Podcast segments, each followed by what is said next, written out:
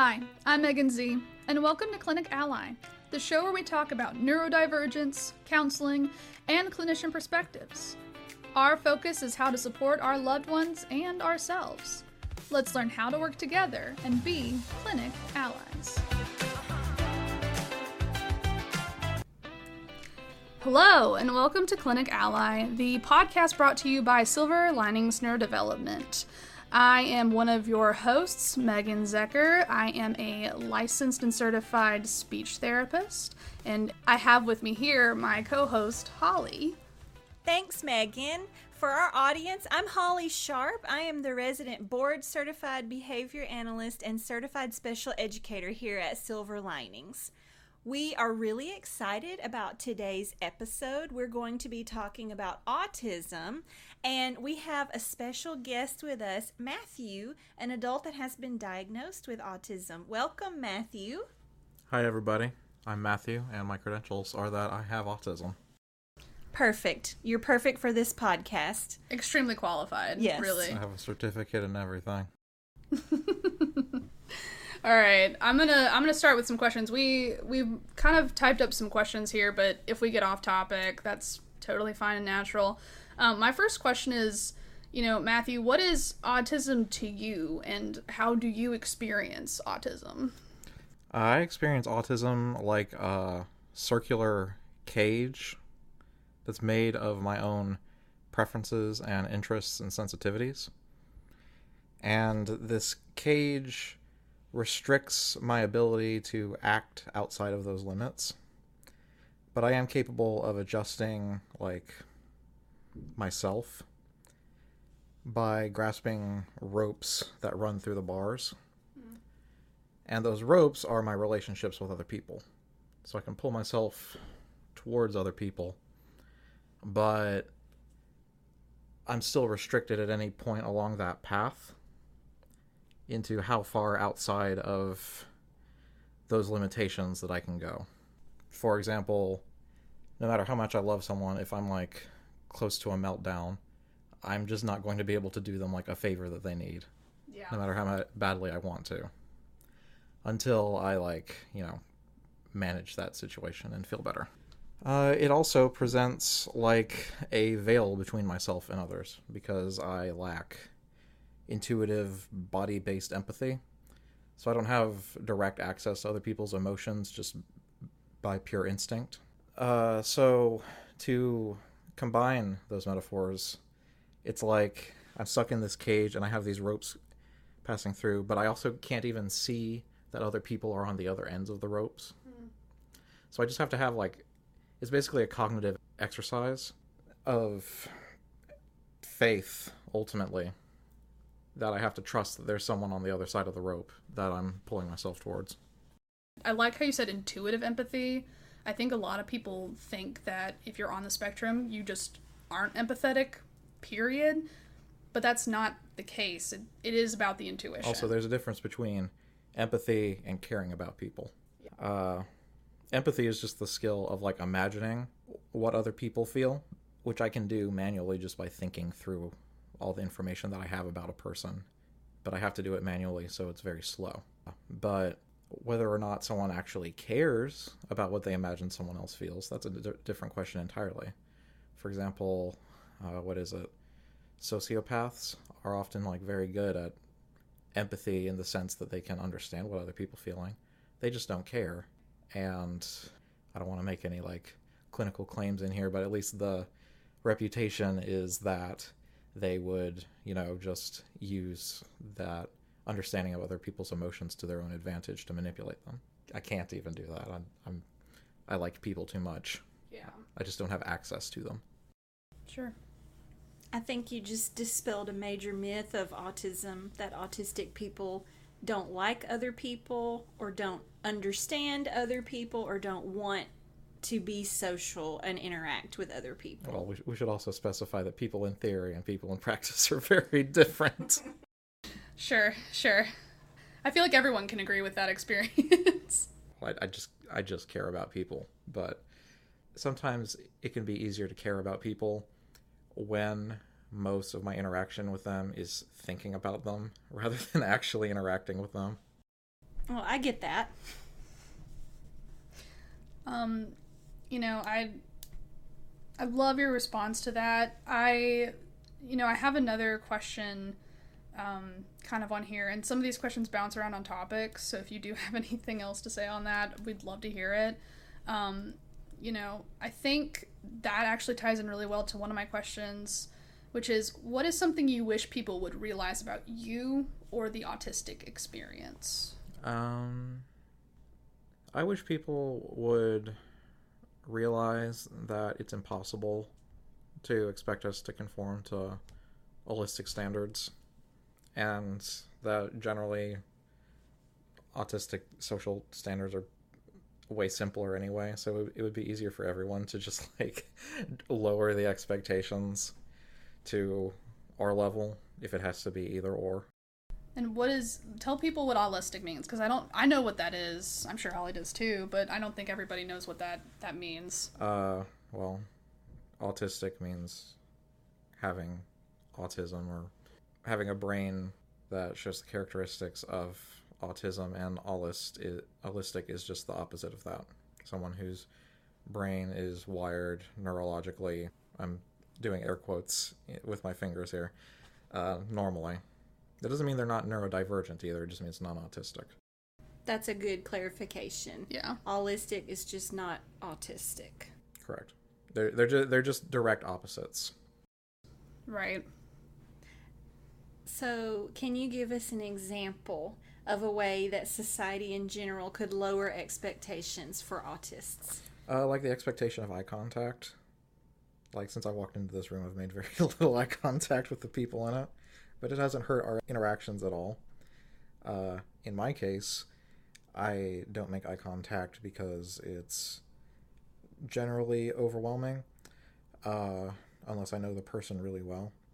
So, not making eye contact helps me listen and process the audio that I'm hearing, uh, especially because I tend to have uh, sensory processing issues relating to things people say specifically. Let's see. I have a follow up question. Let me think about this. So, expecting eye contact would be something that is just not totally necessary in to have a meaningful connection with an autistic person.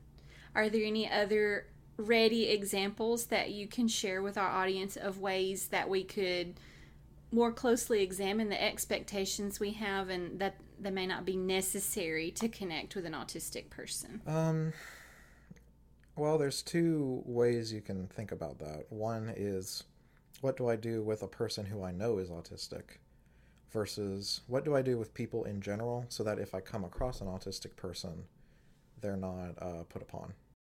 Well, that's a great differentiation. In the former case, uh, there's all kinds of stuff you can read about, written by autistic people, even about how to interact with us. It's all over the web. Uh, what I'm more interested in is in is societally just lowering the bar in general. You know, something that comes to my mind. I don't know if this will will help you as you're thinking. Um, is stimming. Oh, yes. Most stimming or self stimulation is not harmful. Right. Yeah. But I know allistic people who are not familiar with it or have never seen it or for whatever other reason uh, may be put off by it or startled by it or think, oh, you know, this shouldn't be going on, such as hand flapping or um, verbal self stimulation, making repetitive noises, or things like that. What would that be a good example of something that we could just lower our standards on? Yes, absolutely. Although it it is kind of a running joke in society that people like uh, twitch their legs, you know, yes. uh, especially yes, out of doing that right now. Ner- nervous energy. It's it's not like it's not like allists don't stim too. It's just uh, autists tend to do it more and uh, if allowed to, more obviously. Like pe- people expect people to uh, move their leg. People don't expect people to flap their hands. It, which is a even though the leg shaking is like infamously annoying, people don't view it as weird the way they would hand flapping. Uh, and when you think about it, that's a really arbitrary distinction. Yeah, it is really. Yeah, you pointing that out, it is really like, why would that be so different? And it really is probably because people see it or do it more. Um, I think I often I have ADHD. My leg bounces sometimes when I'm trying to focus or if I have pent up energy, not because I'm feeling nervous. But when people do come across me and they see me doing it, they think that I'm nervous immediately because that's probably what they do when they're nervous. Um, so I kind of understand from that and a little bit. Which that's that's funny in a way because one of the reasons or one of the difficulties between allistics and autistics is that allistics or I'm sorry, autistics uh, tend to misunderstand or not understand the social behavior of others. But in that example, all allists are misrep- misunderstanding your behavior as well. It's a little ironic. It's a classic pointing a finger. Yes. Yeah. Uh, that there's a name for that. It's called the double empathy problem.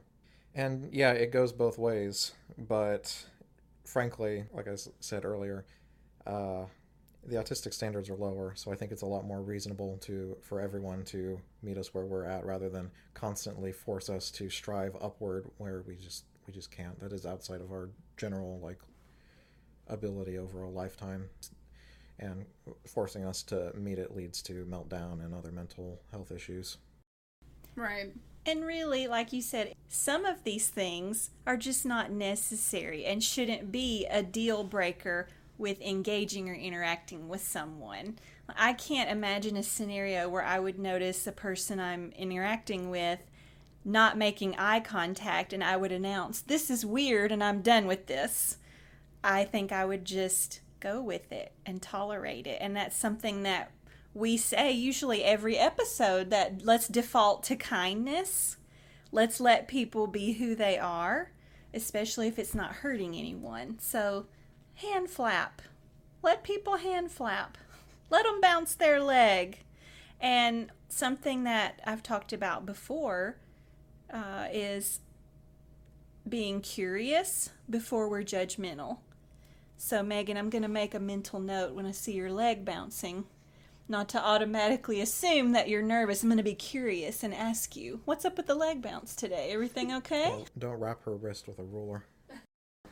yeah, yeah. Don't don't uh, try to stop my stimming either. That's not. I promise not to block your stimming. So, Matthew, what experiences have you had with professionals as being someone who is autistic? Professionals being someone who has no- is knowledgeable about autism. Well, to be frank, uh, present company accepted. I I haven't had a whole lot of helpful interaction with professionals because the kind of help I need usually isn't dispensable by uh, the professionals that I've seen. Uh, personally, I'm in a situation where really, ultimately, what I need is a social security or social safety net, especially housing and uh, medication, because in addition to being uh, autistic, I'm type 1 diabetic, meaning I rely on insulin to live, and that insulin has to be constantly refrigerated. And if I go without it for even a few days or, God forbid, weeks, I'm I'm dead, just flat out. There's nothing that can be done about that. Uh, and in my current state, I'm kind of unemployable. So because the only job I've ever had, I was fired for basically symptoms of my then undiagnosed autism. And that was a customer facing retail role. Obviously, I'm unsuited to do that because of my social difficulties. But because of my diabetes, I'm also unable to do uh, grunt work that is just like unskilled labor in like a warehouse or something. Uh, the only thing I would be suited to do is some kind of office job, but obviously, no one wants to give a person with no experience an office job. So I'm stuck. And what I really need is for society to just give me the resources I need to live, and then I can be a productive member of society. I would love to contribute. But it's not like uh, you know, the therapist who diagnosed me with depression or whatever is going to be like, okay, here's a house. Even, you know, even if they want to, they don't have access to that bureaucracy. My psychiatrist, who recently diagnosed me with ADHD, uh, that's a little more helpful in that she can get me the prescription for ADHD medication. But to get that medication, I still need money because it's not provided to me. So I'm either going to have to try to navigate the welfare bureaucracy, which is really difficult for me because I have ADHD. So there's a catch 22 paradox there. Or I'm going to have to get a job, but I can't get a job because of my disabilities. And on top of those, my ADHD makes it really difficult for me to grind that out just to find one opportunity. The institutions have basically completely failed me and by extension anyone who's in a similar situation to me. That may be the first time that some of our listeners are even thinking about how complex this issue gets beyond just having a diagnosis or living daily with a condition is just how far it goes in making your daily life more difficult. Can you give any employers who are listening? All right, Matthew, can you offer any employers guidance in employing autistic people? Just let us get through the door in the first place. Stop having all these arbitrary uh, requirements in your uh, job listings. Like, everyone at this point, I'm sure, knows the joke where the hiring people don't even actually have any idea what actually goes into the job. They just make stuff up, like however many years of experience with a certain thing. So, like, there was a programmer who invented a programming language, and then he applied for a job and was turned down because he didn't have six years of ex- or five years of experience in the programming language when he invented it two years ago. That's just illustrative of like the the ridiculous backward. That in general that's that's what can be done in society to help autistic people most is just reduce arbitrariness. There's no reason that the hiring process has to be this difficult. Well there are political economic reasons but i'm not going to get into that on this mm-hmm. podcast in particular. We appreciate that. but if you happen to be a benevolent hiring manager who cares about this kind of thing then just cut out the bull Nope. Just streamline the process and give people a chance to learn on the job. Yeah, absolutely. And I think, you know, I want you to tell me if I'm wrong here. So I have a friend who's on the spectrum. Her best setup for a job um, right now has been working from home online. Oh, absolutely. right? And so she, that is like at her highest comfort level, she can still interact and everything online without having to necessarily do face to face. But it ultimately came to the point where it was who you knew and is that company willing to take a chance on you?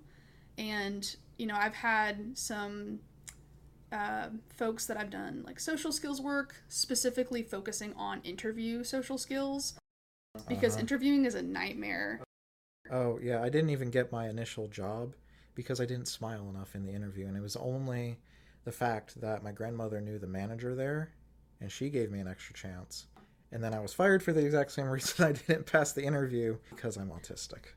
and those like requirements you know i i remember talking to my client and saying hey you know i think you should learn how to advocate for yourself being on the spectrum and the strengths that you bring to the job because i think when people think autism they just think of a series of weaknesses and that's not fair nor is it like a holistic look at you as a person being on the spectrum um, or being autistic you know a lot of people in the autistic community don't really divorce their autism from themselves. That's why they say autistic and not person with autism.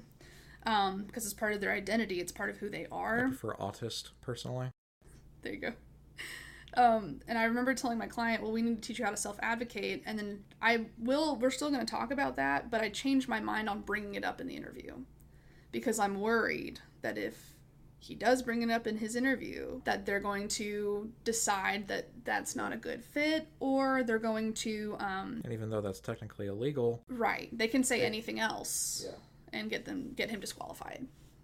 My okay, so my question in that scenario is what is better to mention your autism and be prepared to self-advocate or to take the chance that they notice you are different and not give them a good explanation or even an explanation at all and also be prepared to present them with all of the reasons that you could do well as an employee which is better Well, you'll notice that I haven't managed to figure that out for myself yet, so I can't exactly answer, can I? I know. So my my friend bounced around a couple jobs before she found one that really fit for her, and um, I think that for the most part she uh, didn't share. She didn't, you know, share until.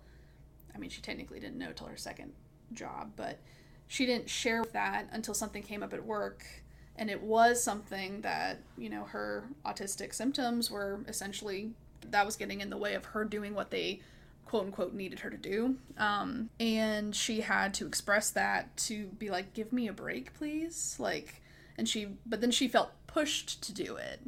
She felt like she was, she felt upset that she, That it was even to get a necessary. break, that she had to share that piece of information. Yeah, sometimes I resent playing the autism card in Yeah. air quotes uh, myself because these are just accommodations that everyone should have. Like even autistic people would benefit from just having slack cut for them. It's not like uh, most jobs are particularly productive either.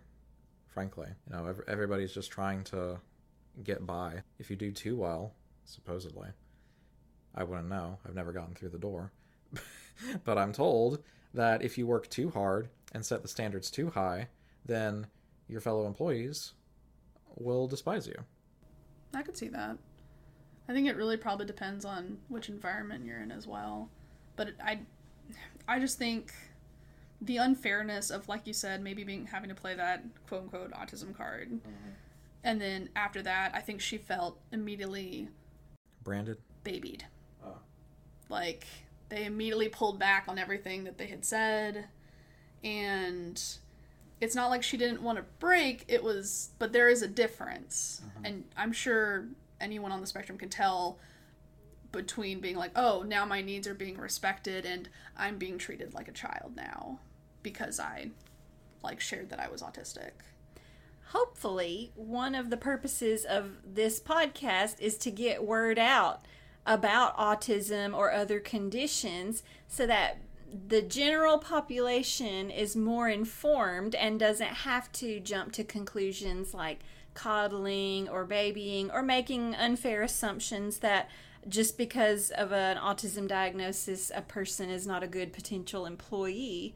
Hopefully this podcast is just going to provide information. And so maybe when that potential employer meets that potential employee and they hear the word autism or they recognize some characteristics they may say to themselves hey there's something different going on here and i can roll with it because i know a little bit about this now. Uh, to touch again on the subject of babying, uh, personally, it's not that I would mind being babied so much as I think every everyone should just be treated much more gently in society overall. Like, why is everyone so mean to each other? fair question fair question That's why we've been ending each episode with like, please be kind. yes like let's default to we don't know either. Um, you know, kind of in contrast to that, I also wanted to ask, um, you know, what things have teachers, families, friends, or therapists done that made you feel more supported? Um, you know, I'm there are definitely things that anyone could do better. Absolutely. What have they done that's like right, or that you've seen for maybe friends um, that have been helpful or actually beneficial to them? I rely a lot on my friends for support. Uh, my family has not been stellar on this front, to say the least. I still have people denying that I even have autism, mm-hmm. much less that I need, you know, supports. And like I mentioned, my therapists are pretty much powerless to get me the actual concrete material needs that I need met in order to be able to give back to society, which I I would like to reiterate I would like to do. I have a lot of potential. I I could contribute a lot. I just need the chance. So, to fill that gap, I have a lot of very high quality friends whose generosity might eventually be the difference between life and death for me, depending on how things go with welfare. You know, there's a misconception about autistics needing accommodations or benefiting from accommodations versus autistics just not trying hard enough. Oh, don't get me started. You know, I, but that's what that's an, again. That's Oh, the you're goal so smart. podcast. But you just don't try. If you just applied yourself, Right. Oh, An autistic- flashbacks. An autistic person is literally firing at all cylinders. yes, that's that's like the definition of our brain is that we have too many neuronal connections. At, well, you know, more than the average. Uh, and the activity is accelerated. That's part. That's like part of the physiological definition of it. I think maybe what allistics hear is, oh, I'm autistic. I struggle in some areas. I want you guys to cut me some slack so I don't have to work so hard. Is that really such a bad thing, though? Again, why is everyone so mean? But I think in uh, realistically, that's not even what you're saying, which I agree. That's not so bad. I don't even think though that's what is meant to be communicated. It's more like I have a neurological reason that all of these tasks that seem to come so easy for a large part of the population not only don't come easy to me, but I need extra help to achieve them. You know, so a lot of it, as far as like I've seen too, is the fact that it's not visible. Yes. that people have such a hard time with. So let me let me give you a little metaphor. You've broken your leg and there's an elevator that's out of order and there's stairs. And you ask, "Can we fix the elevator, please?" And they say, "You can still go up the stairs though. Only one leg is broken. You're just not trying, trying hard enough. You're not trying to get up the stairs. You wouldn't be late if you just tried harder to get up the stairs, despite the fact that your leg is broken. Story of my life. Yeah. Like, do you feel like that's a fair oh, metaphor? Oh yeah. Oh, yeah. And I also think a lot of people, what happens is a lot of people push themselves so hard that when someone comes along and says, No, I actually need like assistance and accommodations, they're like, Well, why should you get them if I don't get them? Oh yeah, the the crab in a bucket thing is such a nightmare for people with disabilities because everyone's going to be disabled someday. Yeah. You'll you'll get old, your body will break down, and then what'll you have? Oh, you worked so hard. Good for you. I hope I hope the economy didn't tank in the meantime and destroy all of your uh, assets before you could even use them. And I think too, like the assumption is that if I'm autistic and I ask for help, you don't need as much support. Therefore, suddenly I'm taking something away from you, or like I think that you don't need support. Most of the time, you don't care. It's just, no, yeah, I just need help. I just need what I need. Yeah, it's it's not that deep. I just need what I need. Not because I'm lazy, because I legit need support in this area to do my best or to meet the expectations of a job. There's a funny paradox with how standards are imposed on autistic people. Like, we're talking about how it's invisible, but it's not really. Like, you can see it in our behavior. There was a study that autistic people can detect autists from just still photos. They don't detect that it's autism, but they detect that something is weird, something is off about this person.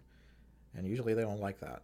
But it was also found that no matter how hard we try to uh, pretend to be quote normal in interactions it's called masking we also couldn't pass the test no matter what so one why even try but two everyone always insists that we try anyway so there's this paradox where they want our disability to be invisible and then the less visible it is the more they downplay it but also if it's too visible then they just use that to reject you outright there's no winning. Can you give us some examples of accommodations that would be helpful for autistics? Oh yeah, because we haven't even gotten to the point point where you actually get the job yet. You've gotten the job. Now, what do you ask your employer for so that you can perform your very best and meet expectations? Okay, well, one thing is that generally speaking, we don't do office politics. Don't expect office politics from us. We're not going to do it. We can't. And unfortunately, that also means we are less prone to getting uh, promoted because a lot of times it's more about brown nosing than about actual uh, ability to coordinate things and uh, subject matter expertise and meritocracy. Uh, so exempt us from that. I don't know how that would work uh, because it's so implicit, uh, but I know I've read lots of accounts from people whose bosses told them, "Yeah, you're not getting promoted because you're not nice enough," or "You're not. Uh, if if you don't smile more, we're gonna have to fire you," or something like that. Just inane nonsense. That I mean, talk about discouraging. Like you run through the gauntlet just to get in the door and then you constantly have to keep reproving yourself when for something completely unrelated to the job at hand most of the time uh, i've noticed that autistic people seem to do better like in the trades and because frankly concrete results are way more important in that field than whether or not the next cubicle over likes you but an example of a industry where autistic social standards are actually the norm is information technology, computer science, because let's be honest here, the, the stereotype of the autistic computer nerd is true for a reason. Uh, and there, I mean, office politics are still a thing, obviously, but it is a lot more, reportedly, about results you can get, uh, just your ability to do the actual job. It's part of how Silicon Valley blew up. It was built on the backs of autistic people, basically. So, I don't know if you want if you if you're a business owner or a manager and you want the success of Silicon Valley, hire autistic people because all we want to do is the task. We don't want to bother with all the other stuff that actually drains productivity. Give me the task. Let me do it. Give me my space to do. Give me enough time to recharge after I've done it at home or whatever. Yeah. And I'll and I'll keep being highly productive on my hours. I want to contribute. I want to be valuable to society. Communicate clearly, and we're oh good. yeah, clear communication. That is another. That's such a loaded label anyway. Clear communication. That, that's it's such a, a big obvious thing that would benefit everyone though, because the clearer your communication, the better business will be conducted, the more results you'll get, and in the case of autistic people, the better they'll work. Because if you expect an autistic person to pick up on all the nuances and hidden meanings and like double entendres that, that you're saying, it's it's not going to work out. I mean, essentially, this is all boiling back down to let's get rid of what is just not necessary. Yeah, but I I struggle to like completely dismiss all those holistic things because like from an evolutionary psychology perspective you can think of a reason that like paying attention to someone's eyes or something about their body language. Yeah sure that's that's that could be very helpful. The problem is that we're running on two different standards here. It's it's like two computer systems that can't talk to each other. One uh, computer protocol i guess would be the word for it is a lot more complex than the other. So in order to get them talking to each other the obvious and sane thing is to simplify the bridge between them to match the simplicity of the more simple version, which would be autistic people in this case. I think that was all well said, and honestly, like, I think, let's be real, society moves a lot slower than any computer protocol ever could. And the reality is, a lot of these changes and the things that we're learning about, the things that um, we are trying to kind of put highlights on in the autistic community, they're all wonderful and they're still going to take time, and that's really frustrating. Um, you know, I if things moved faster, if people were a little more avid about their research, and I don't just mean a Google search, I mean like legitimate research, I think a lot of that stuff would be, um, you know, it would go a lot faster. But as we're gonna have to wrap up here soon, which I hate. I feel like this is a really good conversation. I'm always down for a part two. Hey, I was about to say, I hope you're hope you're willing to come back. Um, I guess for my last question for today is, um, you know, what recommendations or thoughts do you have for others on the spectrum um, who might be listening? For others on the spectrum, yeah. Uh, you need to find your tribe. That's going to be your most important uh, source of support, at least in my experience especially if you find your family lacking. Uh, you need to find people who share similar interests and values to you. And the way I would go about that is by joining groups dedicated to those things, values, and interests that you have. The less normy they are, the better. Just to act as a filter to get the people who probably aren't going to be compatible with you out of the way. So you can uh, invest your time more wisely, more efficiently.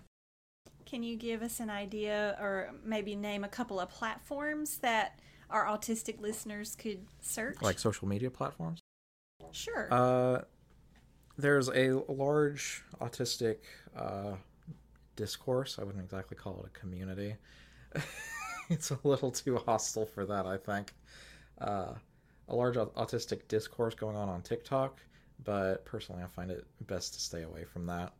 Uh, but by contrast, there is a network of networks called the Fediverse, where a lot of autistic people have gathered.